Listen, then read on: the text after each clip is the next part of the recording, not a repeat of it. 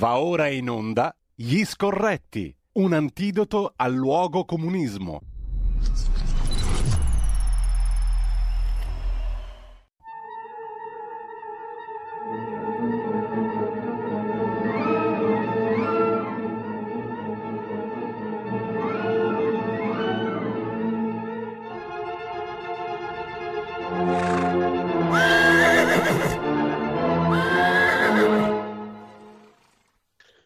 Allora, rieccoci in onda con Carlo Cambi che vedo per fortuna collegato con noi. Ciao Carlo, buon Ciao. inizio d'anno. E E- regia c'è Giulio Cesare perché ho sentito la mia amica von der Leyen che nitrisce Gaia. Eh sì, eh, c'è proprio Giulio Cesare Carnelli in regia.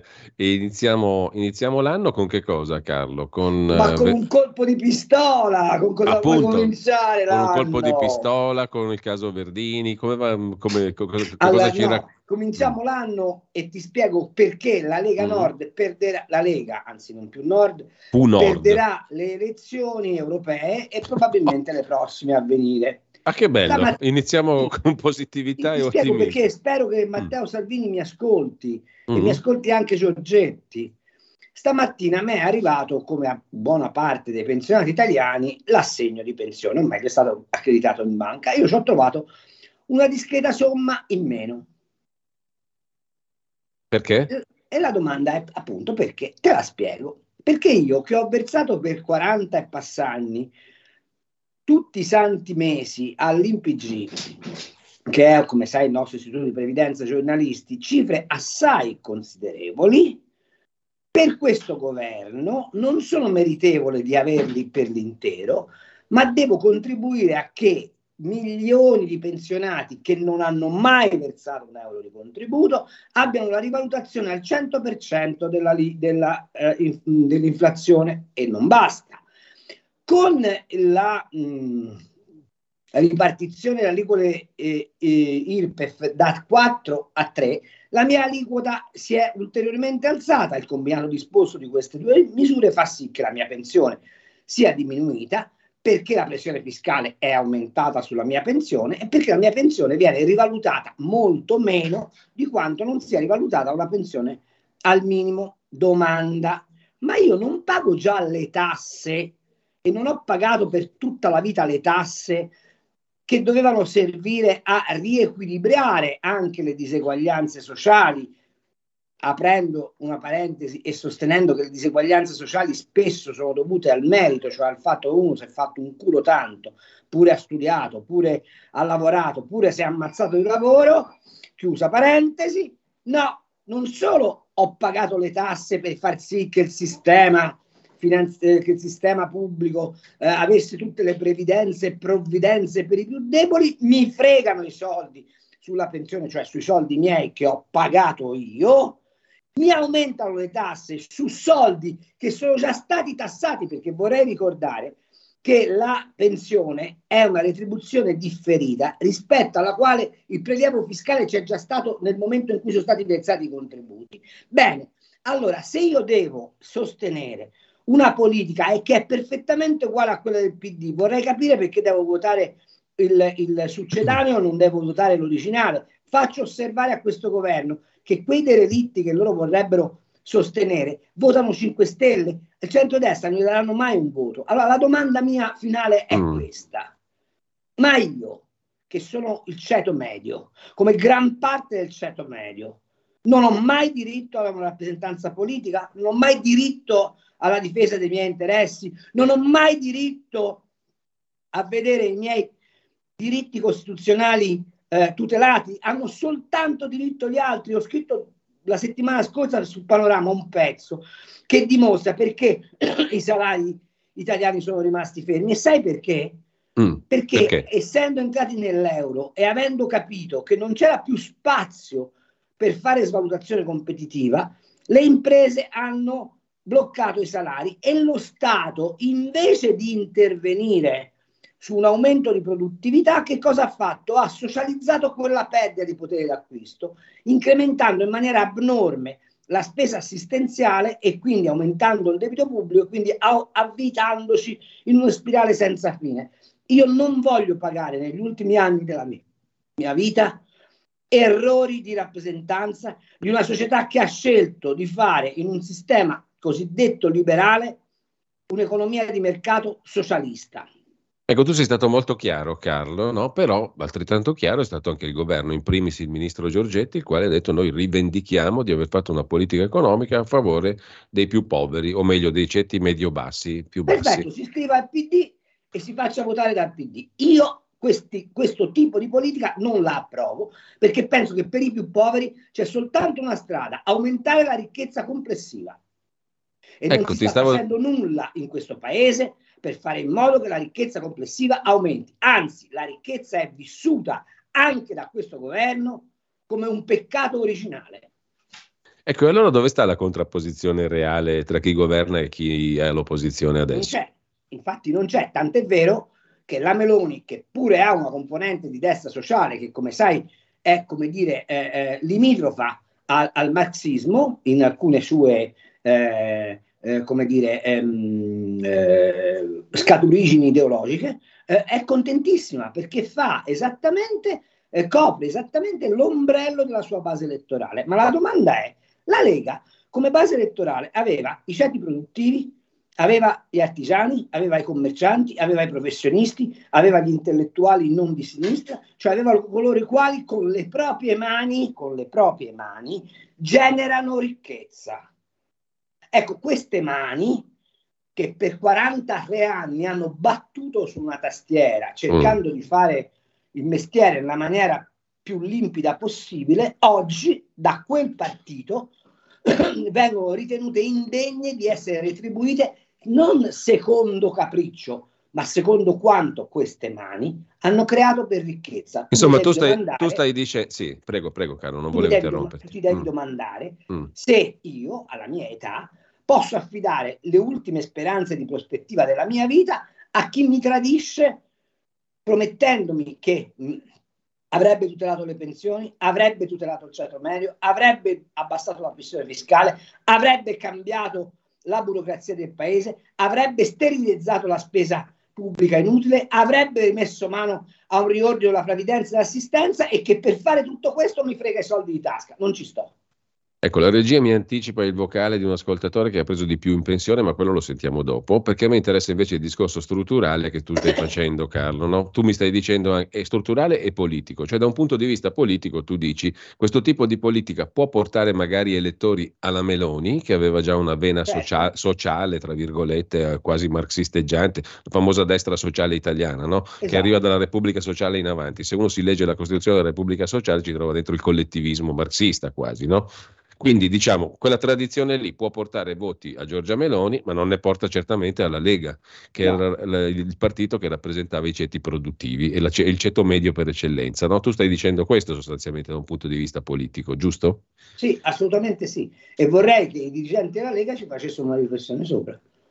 Ecco, tra l'altro, la riforma fiscale da questo punto di vista, tu ne hai citato prima in parte gli effetti la riforma fiscale, quindi anche da questo punto di vista è una riforma, diciamo, regressiva per il ceto medio? Assolutamente sì, per il semplice fatto che l'accorpamento delle tre aliquote IVA in carenza, in carenza IRPEF, IRPEF. IRPEF eh, scusami, IRPEF, ho sbagliato, in carenza di una riforma complessiva del sistema fiscale che è contenuta nella delega fiscale, ma di cui parleremo da qui a cinque anni forse, avendo peraltro accettato questo patto di stabilità, non c'è, nessuna, non c'è nessuno spazio per poter dare conto di quella delega fiscale. Bene, quella, quella cosa lì eh, fa sì che io, siccome gli scaglioni sono, sono, sono ovviamente diminuiti, ma c'è uno scaglione massimo che scatta un, oltre un certo eh, livello, eh, pago più tasse. Eh, e, e, guarda, e pago più tasse a questo punto da 50.000 euro di reddito in su. 50.000 euro di reddito in su lordi in questo paese non sono un, una paga da annababbo, ma conviene in questo paese stare sotto i 25.000 euro di reddito lordo. Se stai sotto i 25.000 euro di reddito lordo, hai diritto a tutti i bonus, a tutti i benefici. Te, e da un conto che abbiamo fatto, ma mi piacerebbe che Brambilla si eh, ingegnasse in questo, secondo me un reddito di 25.000 euro lordi, eh, con tutti i bonus corrisponde in termini effettivi a, a quello che può avere in tasca uno cioè, sui 37-38 mila euro lordi. Allora, sentiamo mh, mm, la, l'audio messaggio dell'ascoltatore, poi ci sono altri messaggi via WhatsApp al 346 642 7756, poi teniamo aperte le linee che erano già aperte prima 02 92 94 7222 e con ciò manifesto anche tutta la mia simpatia per Pietro da Bergamo che mi onora della sua stima costantemente tutti i giorni indefettibilmente. comunque, lo dico, lo dico ironicamente perché è l'esatto contrario, ma comunque sentiamo l'audio messaggio. Buongiorno, sono Pietro da Bergamo. Ecco. Eh, vorrei dire a cambio, invece a me da quando c'è questo governo, non so, 13, 14 mesi, 12, non lo so, e la pensione è aumentata di 180 euro e non è poco. E in più mi verranno tolti 20 euro dal canone della TV. A me va bene così. L'altro governo in 10 anni non ha fatto niente, anzi continuava a calare 2, 3, 5 euro ogni anno. Ciao a tutti, magari non sono l'unico, non lo so. Eh, ringrazio Pietro anche, dicevo, per la sua indefettibile, quotidiana, costante manifestazione di stima nei miei confronti. Carlo, che diciamo? Ma che poi che figa, che va benissimo. Il problema è capire quanti contributi ha versato questo signore e quanti ne ho versati io. Tutto lì. A me, non è un... a, me, a me, non è che dà fastidio il fatto che ci sia un aumento delle pensioni, anzi sono felicissimo per i pensionati che, che gli aumenta il reddito, ma non capisco perché bisogna farlo a scapito mio. Allora, scrive un altro ascoltatore sul tema pensioni, Francesco. Stimo molto cambi. Sul discorso pensioni minime e massime avrei qualcosa da dire. Casalinghe o donne che hanno lavorato una vita, sottolineato, da vere e proprie schiave, sia a casa che sul posto di lavoro, però non hanno raggiunto il minimo contributivo. Cosa vogliamo riconoscere a queste persone? Ma questo è un problema che, un problema che non riguarda... Allora, fac- facciamo una distinzione. Un conto è l'assistenza che lo Stato deve fare, un conto è la previdenza. La previdenza non è nient'altro che una retribuzione differita che è parametrata sul monte di quattrini che tu ogni mese lavorando hai messo da parte. Ok? Allora, io non ho un problema se le casalinghe vengono um, alle casalinghe viene dato, come giustamente sarebbe giusto, un, un, sussidio. Va benissimo. Quello che non va bene è che quel sussidio venga pagato con i miei soldi, che non sono i soldi dello Stato, ma sono i soldi che io ho messo via nel corso della mia vita lavorativa per garantirmi il futuro quando non avessi smesso di lavorare.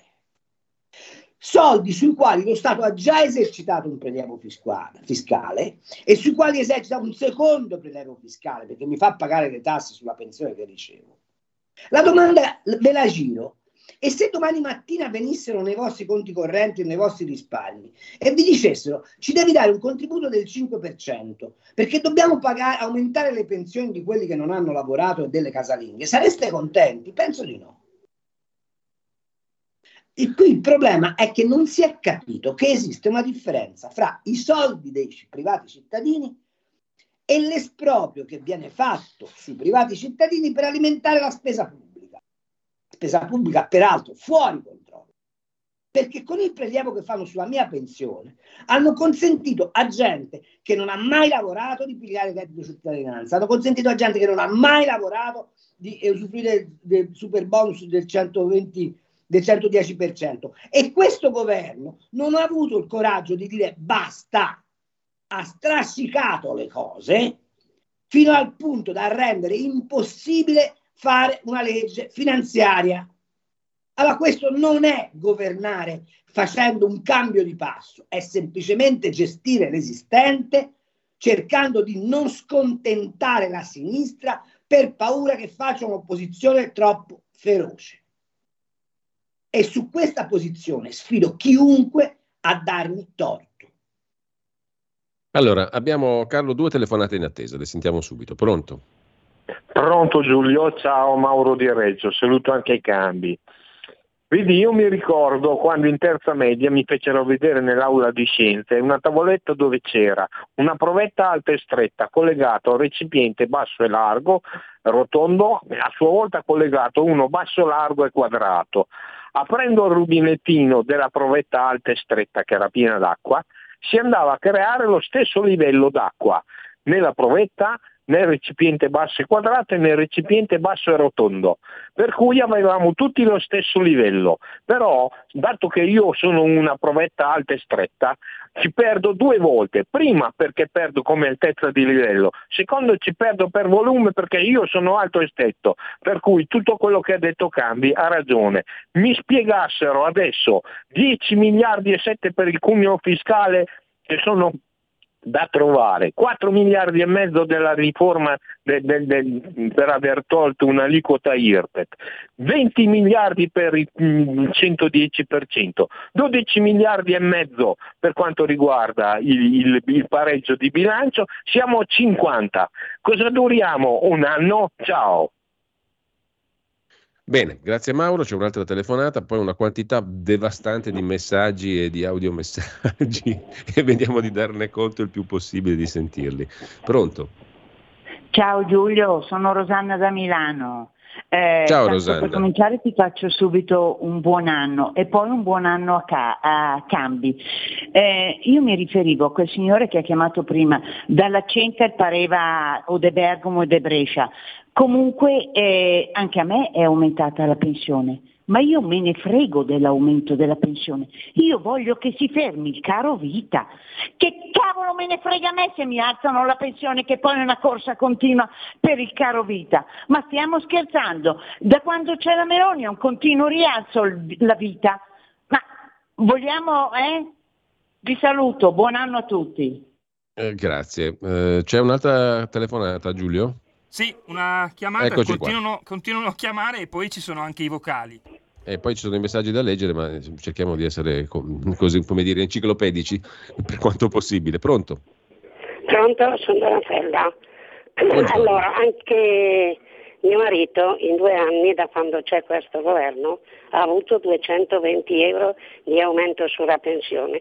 Volevo dire alla signora che ha chiamato prima che anche quando c'erano gli altri c'erano gli aumenti. Non mi risulta che se aumentano i prezzi dei, dei, prodotti sia colpa del governo, ma è l'economia che è così. Io, no, io, non riesco a capire ragazzi, ma la gente non capisce niente. Questo governo dovrebbe fermare i prezzi, mi devono spiegare come si fa. Ciao. Bene, grazie anche a lei. Carlo. Beh, sull'inflazione il governo può oggettivamente relativamente poco, può, può per esempio evitare di fare dei ragionamenti a capocchia del tipo siccome il prezzo dei pannolini e degli assorbenti intimi non è eh, diminuito, allora riprendo l'IVA da, e dal 5 la porto al 10, pensando che siamo tutti idioti. Cioè se tu aumenti l'IVA evidentemente fai un aumento. Eh, per esempio questo governo non ha pensato minimamente di sterilizzare l'IVA su alcuni prodotti, cosa che avrebbe potuto fare, ma si affida al paniere del Made in Italy, un'invenzione di Urso che francamente fa schiantare da ridere. Eh, eh, sì, ci sono degli strumenti che il governo può, può in qualche modo usare per eh, sterilizzare il caro vita, ma siamo sempre lì. Il gas, per esempio, è sterilizzato soltanto per i ceti più deboli. Eh, non ci pensa nemmeno lontanamente il governo ad abbassare l'IVA sul gas o ad abbassare l'IVA sulla luce elettrica, non ci pensa minimamente il governo a, mh, mm, come dire, eh, rivedere con l'ARERA i, i, i, i livelli tariffari secondo le fasce orarie. È verissimo che contro l'inflazione il governo può poco, perché ovviamente si tratta di, di prezzi che vengono stabiliti dalle contrattazioni di mercato e poi a fronte di una BCE che fa quello che fa è, è evidente che, che, è così, ma faccio notare che per esempio si è sbandierata la, tanto la tassa sul, sugli extra profitti bancari alla fine non ha prodotto assolutamente nulla, perché è un approccio dilettantesco quello che si è avuto su alcune misure fiscali in questo paese da parte di questo governo, che non ha fatto nient'altro che copiare esattamente quello che c'era prima. L'idea di dire liberiamo risorse tagliando la spesa pubblica non è venuta in testa a nessuno. Ok? È chiaro sì o no? È chiaro sì o no che noi stiamo continuando a pagare fior di quattrini per una sanità che non tiene? Per il semplice fatto che non c'è il coraggio di abbattere alcune barriere burocratiche tipo il numero chiuso a medicina, tipo il passare degli infermieri dopo un certo periodo di tempo con quattro esami universitari in ruolo medico, tipo ripristinare la sanità di territorio. Ma, ma veramente credete che siamo tutti scemi? Guardate, voi potete continuare a difendere il governo quanto volete, io lo faccio per altri motivi, non certo né sulla politica fiscale né sulla politica economica. Allora, abbiamo due audio messaggi, poi la piccola pausa delle 10.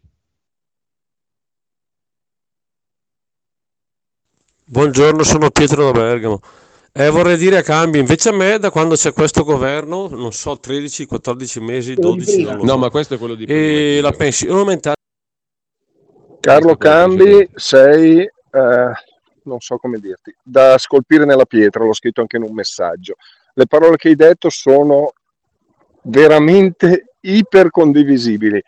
La previdenza è tale, se noi, io sono nelle tue stesse condizioni, se io avessi versato quello che ho versato all'INPS nella mia carriera lavorativa, 43.6 anni lavorativi, oggi avrei una rendita che mi permetterebbe una vita migliore di quella che faccio e le rivalutazioni me le farei da solo con degli meccanismi finanziari. Questo è il La previdenza è tale. Io metterei la casalinga che non ha mai versato un euro o quello che ha sempre lavorato in nero non ha mai versato un euro, andare da una compagnia assicurativa e dire oh, adesso mi date la pensione, vediamo un po' cosa gli rispondono. Grazie Carlo di esistere, grazie anche a Giulio Walter. Allora, se c'è un altro messaggio lo mandiamo, se no andiamo subito nella piccola pausa. Eh, sì, buongiorno, saluto a tutti. Mm, anche mia moglie che è pensionata con l'opzione donna mm, ha ricevuto 100 euro in più questo mese non lo so, è contento, benissimo, tanto bene. Io non sono pensionato ancora, lei sì, però ho ricevuto i soldi in più e dicevo è impossibile che mi danno i soldi in più. Eh, invece gli era andato. E ha versato i suoi bei 40 euro di, di, di contributi. No, se Bene. fatto opzione donna 40 euro non l'ha versati. allora abbiamo la pausa adesso, piccola pausa, ma ce l'abbiamo alle 10 qualcosa. Stai ascoltando Radio Libertà, la tua voce libera, senza filtri né censure, la tua radio. Ridiamo subito la linea a eh, Giulio Cainarca e Carlo Cami, sto veramente... Eh, eh, inond- sono inondato di messaggi e anche di chiamate, poi ce ne sono due, Giulio. Due telefonate in attesa, benissimo. Da quando c'è questo governo, Anna Maria da Vicenza, ho visto aumentare la mia pensione di 130 euro che ringrazio preciso che ho lavorato per 43 anni. Ringrazio la Lega per la promessa mantenuta in campagna elettorale. Mirko, Carlo Cambi fa finta di non sapere, in Italia non c'è sistema capitalizzazione ma ripartizione. Dal 95 mi sembra che sia capitalizzazione, no, ma comunque... capitalizzazione dal 95, appunto, eh, riformadini diciamo. comunque i contributi non sono accantonati o prelevati. Con tale sistema troppi pensionati, pochi lavoratori. Non è giusto far pagare solo i futuri pensionati per tutelare a dismisura chi è già in pensione. Non ci siamo dal 95. Comunque, eh, signor Cambi, ne parliamo parliamo anche delle baby pensioni. Possibile con 15 anni di lavoro donne e 20 uomini ai tempi andarono in pensione a 34-40 anni, ma questo è un altro problema ancora. Noto Carlo che si fa molta fatica a percepire il discorso da un punto di vista strutturale, no? perché poi ognuno si perde nel proprio microcosmo e diventa poi difficile eh, ragionare in termini generali. Io ho compreso benissimo il problema che tu hai posto e credo che quello debba essere l'oggetto di un'attività politica, perché se poi ci perdiamo nei singoli individui, appunto, poi bisogna vedere quanti contributi sono stati versati da ciascuna delle persone che intervengono, che parlano o che percepiscono una pensione, perché è lì il discorso di equità che dicevi tu, no? E di chi vado a, a favorire. Ma io faccio un altro ragionamento, Giulio, poi sentiamo il telefonato. Sì. Facciamo una bella riforma.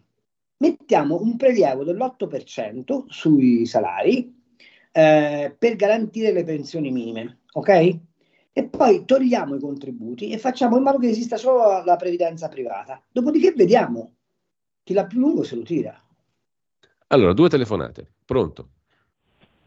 Sono Gianni da Genova, ciao Giulio, un saluto e un abbraccio a Carlo.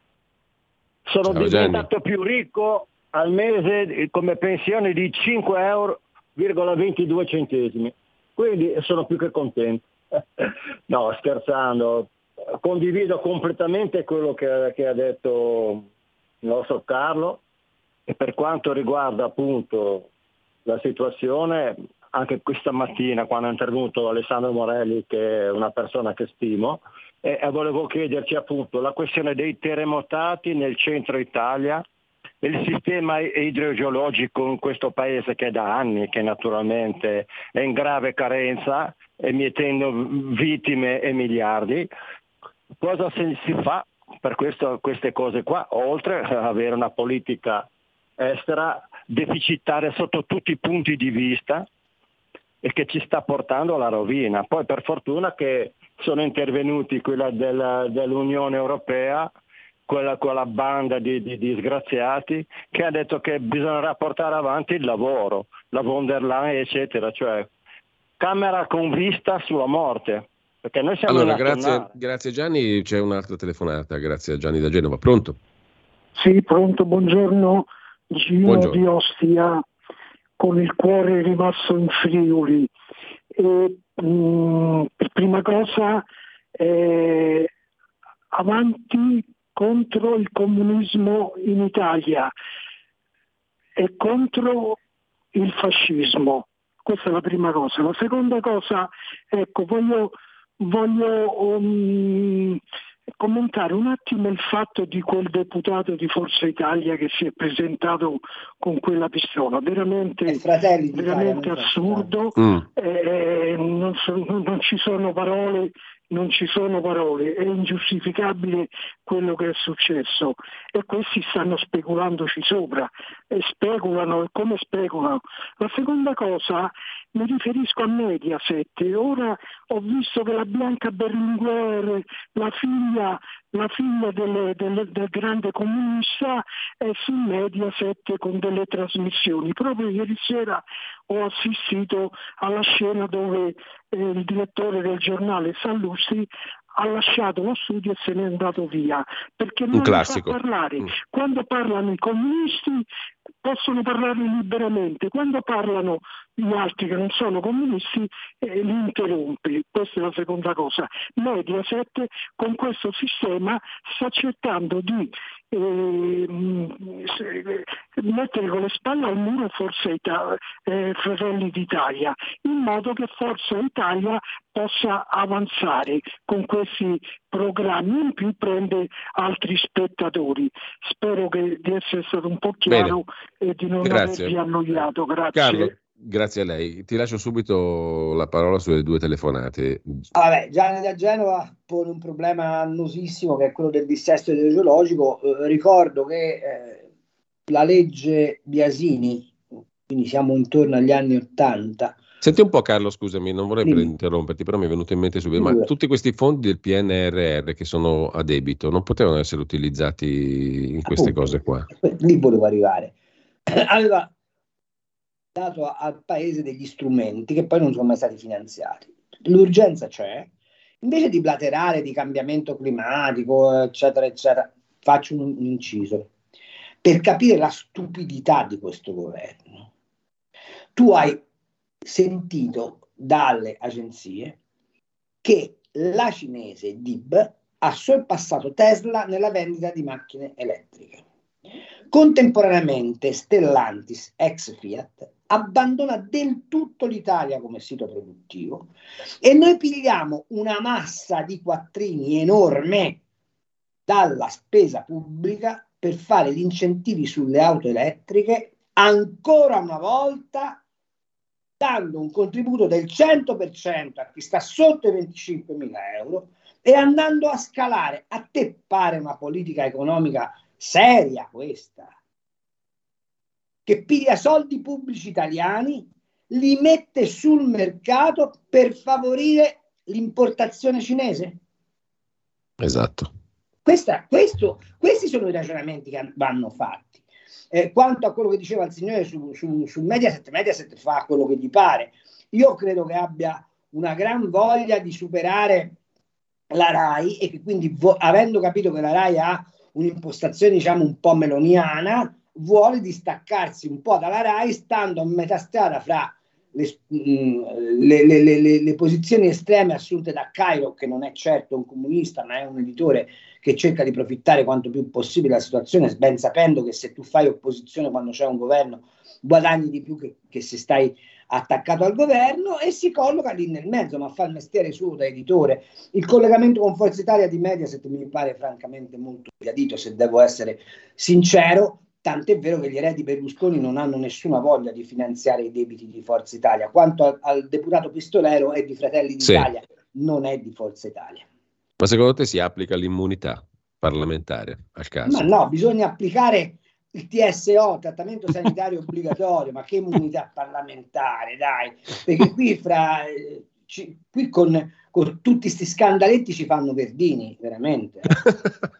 questa è ottima, questa è veramente bella. Abbiamo due telefonate, poi vorrei però passarti il profluvio di messaggi via WhatsApp al 346 6427 756. Pronto? Pronto? Pronto, buongiorno. Buongiorno, sono io, sì. Eh, intanto auguri di buon anno a tutti. Sono Giuseppe di Varese. Volevo dire al signor Cambi, lui è un esperto di economia, io non lo sono, però potrei dire, secondo lui ha sempre sostenuto la, l'uscita da, dall'euro, no? E io sono d'accordissimo su questo perché da quando è iniziato l'euro nell'euro sono iniziate le disgrazie per questo paese. Ecco, punto, solo questo volevo dire. Guardi, Grazie. Se, se, se, io potessi avere la bacchetta magica e trovare 3 mila miliardi di euro per poter consentire a questo paese di sfilarsi dall'euro, lo farei immediatamente. C'è una cosa che nessuno vi ha raccontato ed è di una semplicità palmare. Le imprese italiane battevano la concorrenza internazionale grazie a un unico elemento, la svalutazione competitiva. Quando noi abbiamo accettato il cambio fisso, peraltro ad un livello folle, abbiamo ingabbiato le imprese, le quali imprese hanno fatto una cosa molto semplice, non potendo più agire sulla svalutazione competitiva per far quadrare i bilanci, hanno bloccato i salari. Lo Stato, per non smentire la corsa verso l'euro, che è una follia, che cosa ha fatto?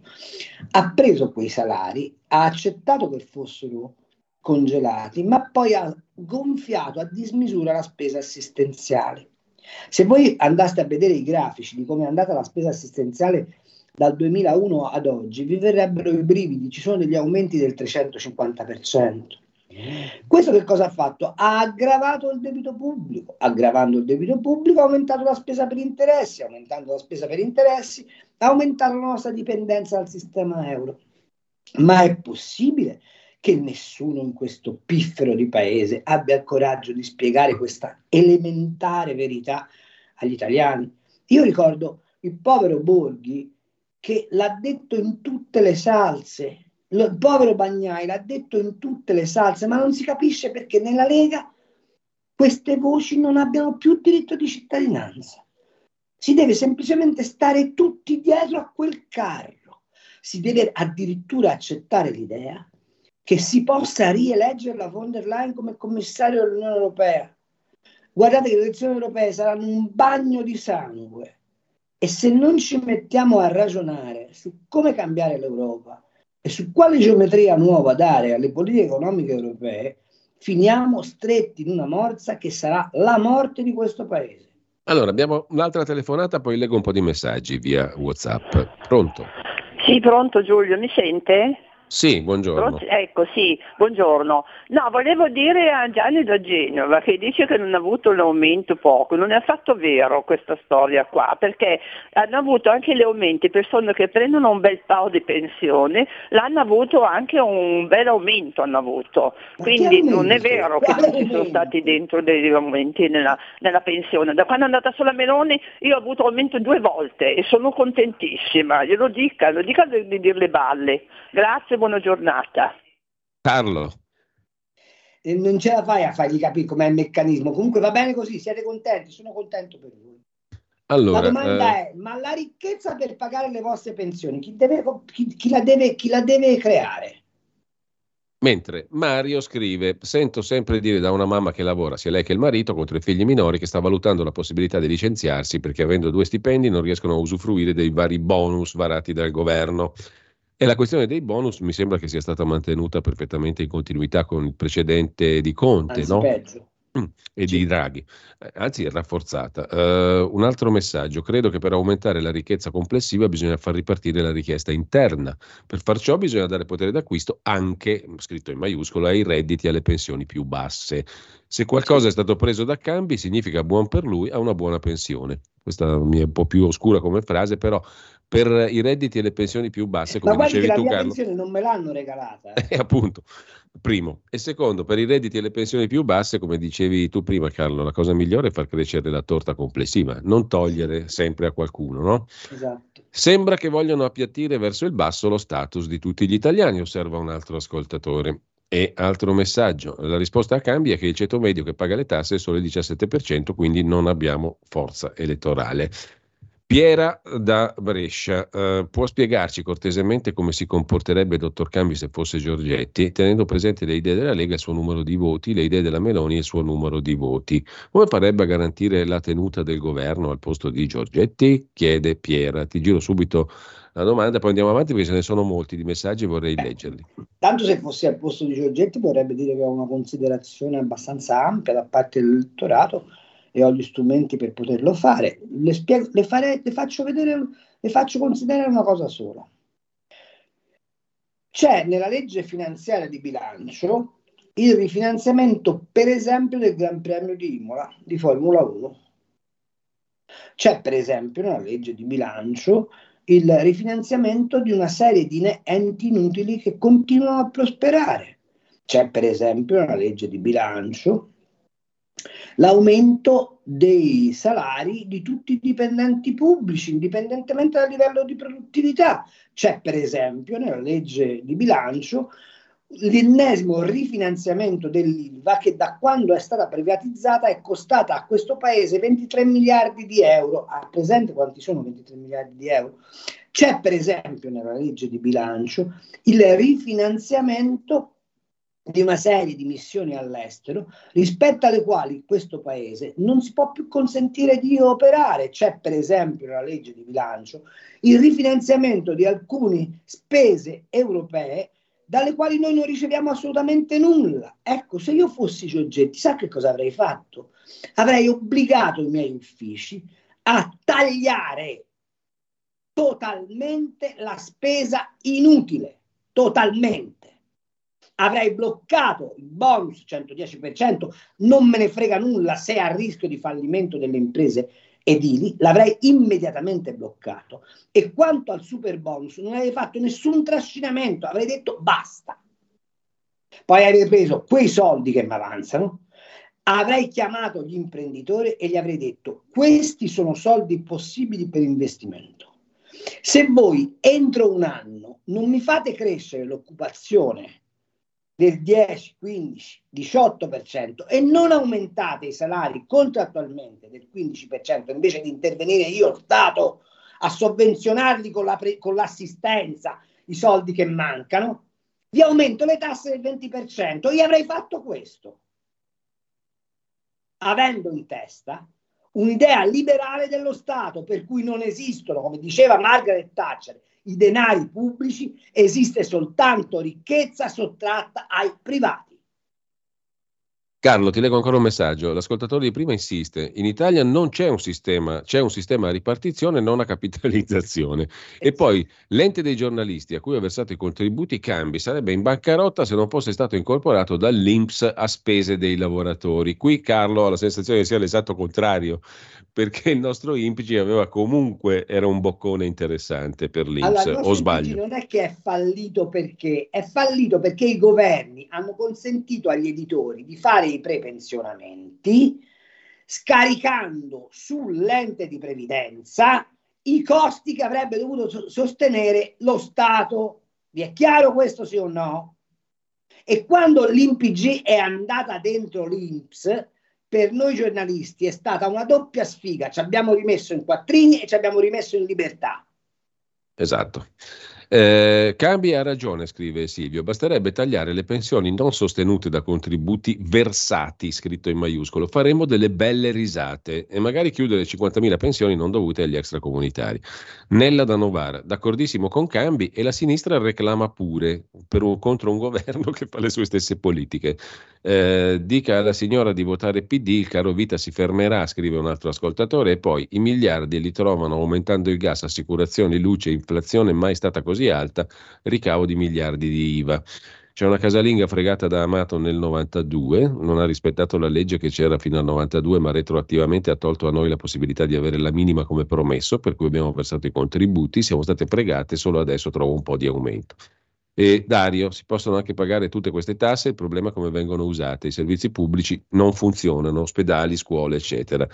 La Lega poi ha completamente dimenticato l'autonomia e qui io aprirei il capitolo servizi pubblici perché tra scuola e sanità ho la sensazione che siamo messi comunque molto male, io non, vedo nessun segno di cambiamento se non che di costante degrado, specialmente nel capitolo sanitario. Eh, non so come la pensi tu, Carlo. Assolutamente concorde con te, con un altro piccolo appunto. Se noi non ci sbrighiamo a fare l'autonomia differenziata, questo paese verrà portato a fondo da una zavorra di nulla facenti, di incompetenti e di evasori che stanno uccidendo letteralmente il paese. Ma pare che la Lega di questa cosa si sia totalmente dimenticata. Questa è bella e te la giro subito, Carlo, perché è divertente come eh, battuta. Eh, dopo questo intervento del pensionato sanguisuga insaziabile Cambi, ho perso definitivamente la stima nei suoi confronti.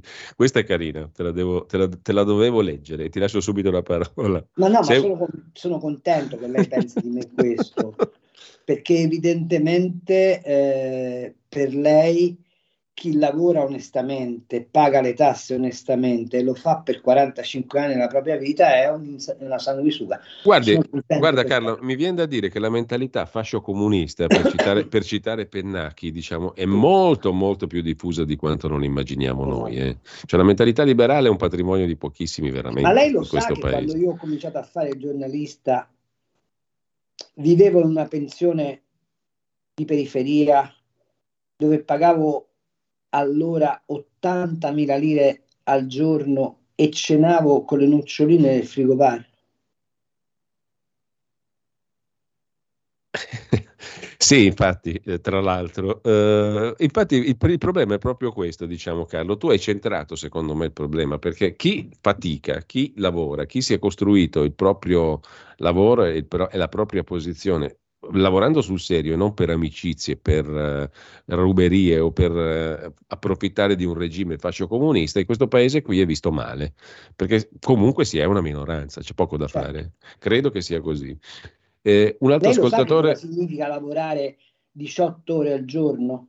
Lei lo sa cosa significa non avere una famiglia? Lei lo sa cosa significa passare da un treno a un aereo, da un aereo a una macchina a noleggio lei lo sa cosa significa accumulare in dieci anni 800 giorni di ferie non godute? Ecco. Fatto, hai fatto bene a precisarlo, Carlo. Uh, un'altra osservazione da parte di un ascoltatore. Chi deve pagare il ticket sanitario perché supera 36.000 euro lordi dopo aver pagato i contributi per l'assistenza per tutta la vita? Io aggiungerei anche, Carlo, i pensionati che pagano l'IRPEF, quelli di 80 anni che devono ripagare le prestazioni sanitarie un'altra volta. Insomma, qui c'è una sperequazione enorme, no? una serie di ingiustizie vere che però non vengono toccate. Non vengono mai toccate da no, nessuno. Mai, mai. E neanche da questi qui. Eh, anch'io ho avuto un aumento di 200 euro, ma ci sono persone che hanno avuto 20 e per loro i prezzi sono aumentati. Dalla Meloni mi sarei aspettato che applicasse lo studio Cottarelli, che prevedeva risparmi e taglio spesa di oltre 20 miliardi all'anno. Di questo non c'è nessuna traccia. Io non so se il, primo, il, piano Cottarelli sarebbe stato così risolutivo. Quello che so è che sicuramente non c'è nulla di spending review nella finanziaria. Questo e questo è, è, poco ma sicuro. Naturalmente per sistemare la situazione economica attuale che lei continua giustamente a criticare, aggiunge l'ascoltatore. Tu parli bene, però se lei fosse al posto di Giorgetti farebbe le stesse cose. Tra il dire e il fare c'è di mezzo il mare. No, le posso assicurare di no. Domanda basica, non è il caso di far pagare le tasse agli evasori? Assolutamente sì, ma per far pagare le tasse agli evasori bisogna smettere di avere una dichiarazione di redditi che è composta di 1080 pagine. Lei sa come funziona nei paesi civili? Che la dichiarazione di redditi è un foglio A4, precompilato dal paese, il quale ti chiede di pagare una volta all'anno, se paghi poco ti inseguono, se paghi troppo ti restituiscono nel giro di cinque giorni. Carlo, abbiamo 5 minuti, riapriamo le linee a questo punto per chi volesse intervenire, però io ti devo chiedere un giudizio sintetico su una questione che apparentemente abbiamo già letto, straletto, visto centomila volte, la storia della cricca Verdini. Io ne ho già lette centomila di cose di questo tipo, no? puntualmente sono finite tutte in vacca più o meno, no? e ogni volta abbiamo una cricca, ogni volta abbiamo le tangenti, le false consulenze, i mangioni, gli appalti, eh, eccetera, eccetera. Secondo te che cosa ci racconta questa vicenda e come va a finire?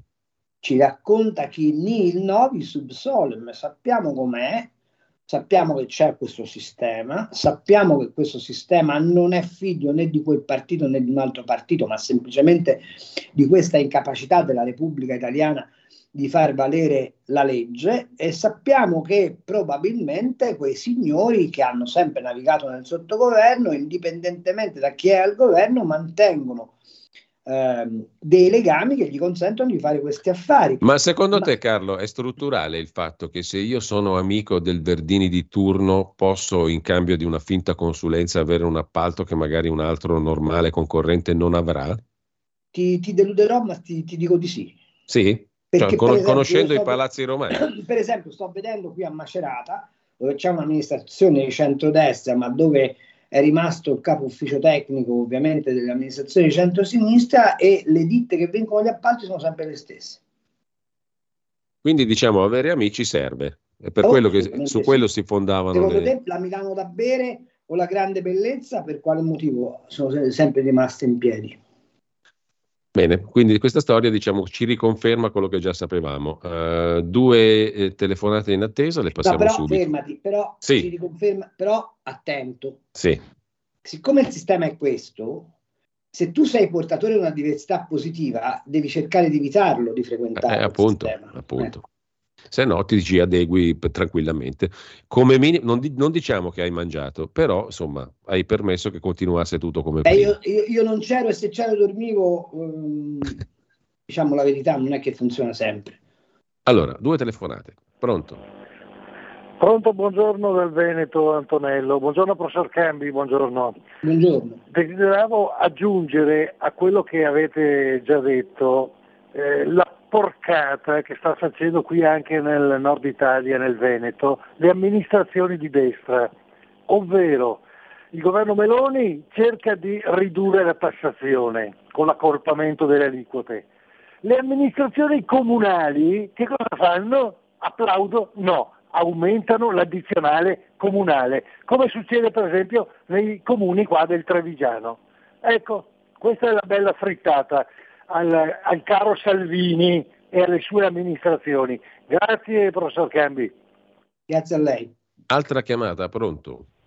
Eh, buongiorno Giulio, buongiorno Cambi, sono Ferdinando, telefono alla provincia di Verona. Niente, volevo, chiedere, volevo fare una domanda, ma eh, allora, eh, a livello di Istat in Italia eh, l- l- ci sono 22 milioni di lavoratori, 22 milioni e mezzo, adesso non so esattamente però eh, su questo dentro, su questo quadro qua ci sono eh, anche i lavoratori che fanno un'ora al giorno. Lei sarebbe in grado di dire precisamente quanti sono realmente i lavoratori che lavorano eh, a tempo quantomeno determinato e indeterminato, giusto perché, eh, perché se questi qua entrano a, a, eh, se, se, se, nei 22 milioni di persone lavorano, eh, entrano anche quelli che fanno un'ora, non so quanta gente pagherebbe sì, veramente sì. le tasse. Ok, grazie. E questa è una questione non nuova, no Carlo? Anche no, nei dati non nuova. Ehm, allora, dobbiamo, tra l'altro lì c'è una confusione enorme che viene fatta fra tasso di occupazione e tasso di disoccupazione. Non sono la stessa cosa. Eh, diciamo che se il parametro che lei mi chiede più o meno è ricavabile dai lavoratori a tempo indeterminato, che sono intorno ai 18 milioni e mezzo. Carlo, allora facciamo giusto in tempo a salutarci adesso perché siamo arrivati al termine della nostra conversazione, eh, credo molto interessante, di sicuro molto partecipata perché sono arrivati tantissimi messaggi e telefonate. Eh, in generale potremmo dire, Carlo, che qua si stenta a intravedere un cambiamento vero, per essere molto, molto sintetici, sotto molti punti di vista. E, ehm, c'è poi tutto il capitolo delle riforme istituzionali che è avvolto dalla nebbia, perché hai detto tu prima l'autonomia, sai, l'autonomia campa cavallo, si è persa in commi e sottocomi e cose incomprensibili. E il premierato credo che non, boh, insomma, sia un mezzo pasticcio. rubare 30 secondi al sì. programma che segue. Sai, siamo il paese in cui il Presidente della Repubblica, peraltro rieletto, unico monarca repubblicano esistente al mondo, eh, si permette di dire che balneari e ambulanti devono essere, come dire, ricondotti sotto l'alveo della legge comunitaria perché, eccetera, eccetera, eccetera. Io faccio una domanda ancora alla Lega, ma quegli ambulanti e quei, e quei bagnini non erano uno zoccolo duro della base elettorale di questo partito? E allora com'è accettabile di applaudire a Mattarella che fa, io fortunatamente ero a Parigi e non mi sono dovuto ciucciare la retorica esondante di quel discorso, ma com'è possibile applaudire a Mattarella che ti piccona la base elettorale interpretando il ruolo che gli è consono, cioè di controaltare rispetto alla volontà popolare espressa con questo governo? Ecco, io vorrei che di tutte queste cose si tenesse a mente e a giugno, quando ci saranno le europee, contando i voti, non si desse colpa al destino cinico e baro. Grazie a Carlo Cambi, un abbraccio Carlo, eh, buona giornata, tra poco Ciao, con voi... buon anno a tutti! buon anno Carlo, eh, tra poco con voi Pierluigi Pellegrino, oltre la pagina, Andrea Ropa, quotidiano nazionale si parla di economia, Marta Giuliani, psicoterapeuta, e poi Mirko Molteni, saggista di storia militare e aeronautica, scrive su Libero, si parla di Hezbollah. Buon ascolto. Avete ascoltato Gli Scorretti un antidoto al luogo comunismo.